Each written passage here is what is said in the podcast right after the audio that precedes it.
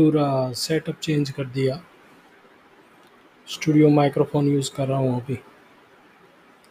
तो देखते हैं कैसी आवाज़ आती है। तो नए नए नखरे कर रहा हूँ बैठे बैठे। चार पाँच माइक लिए सभी को वापस किए। लेकिन एक बात मैंने देख ली। जो छोटा सा कॉलर माइक आता है कंडेंसर वो लो या फिर बारह हज़ार का कोई भी माइक लो। उतना डिफरेंस नहीं पड़ता।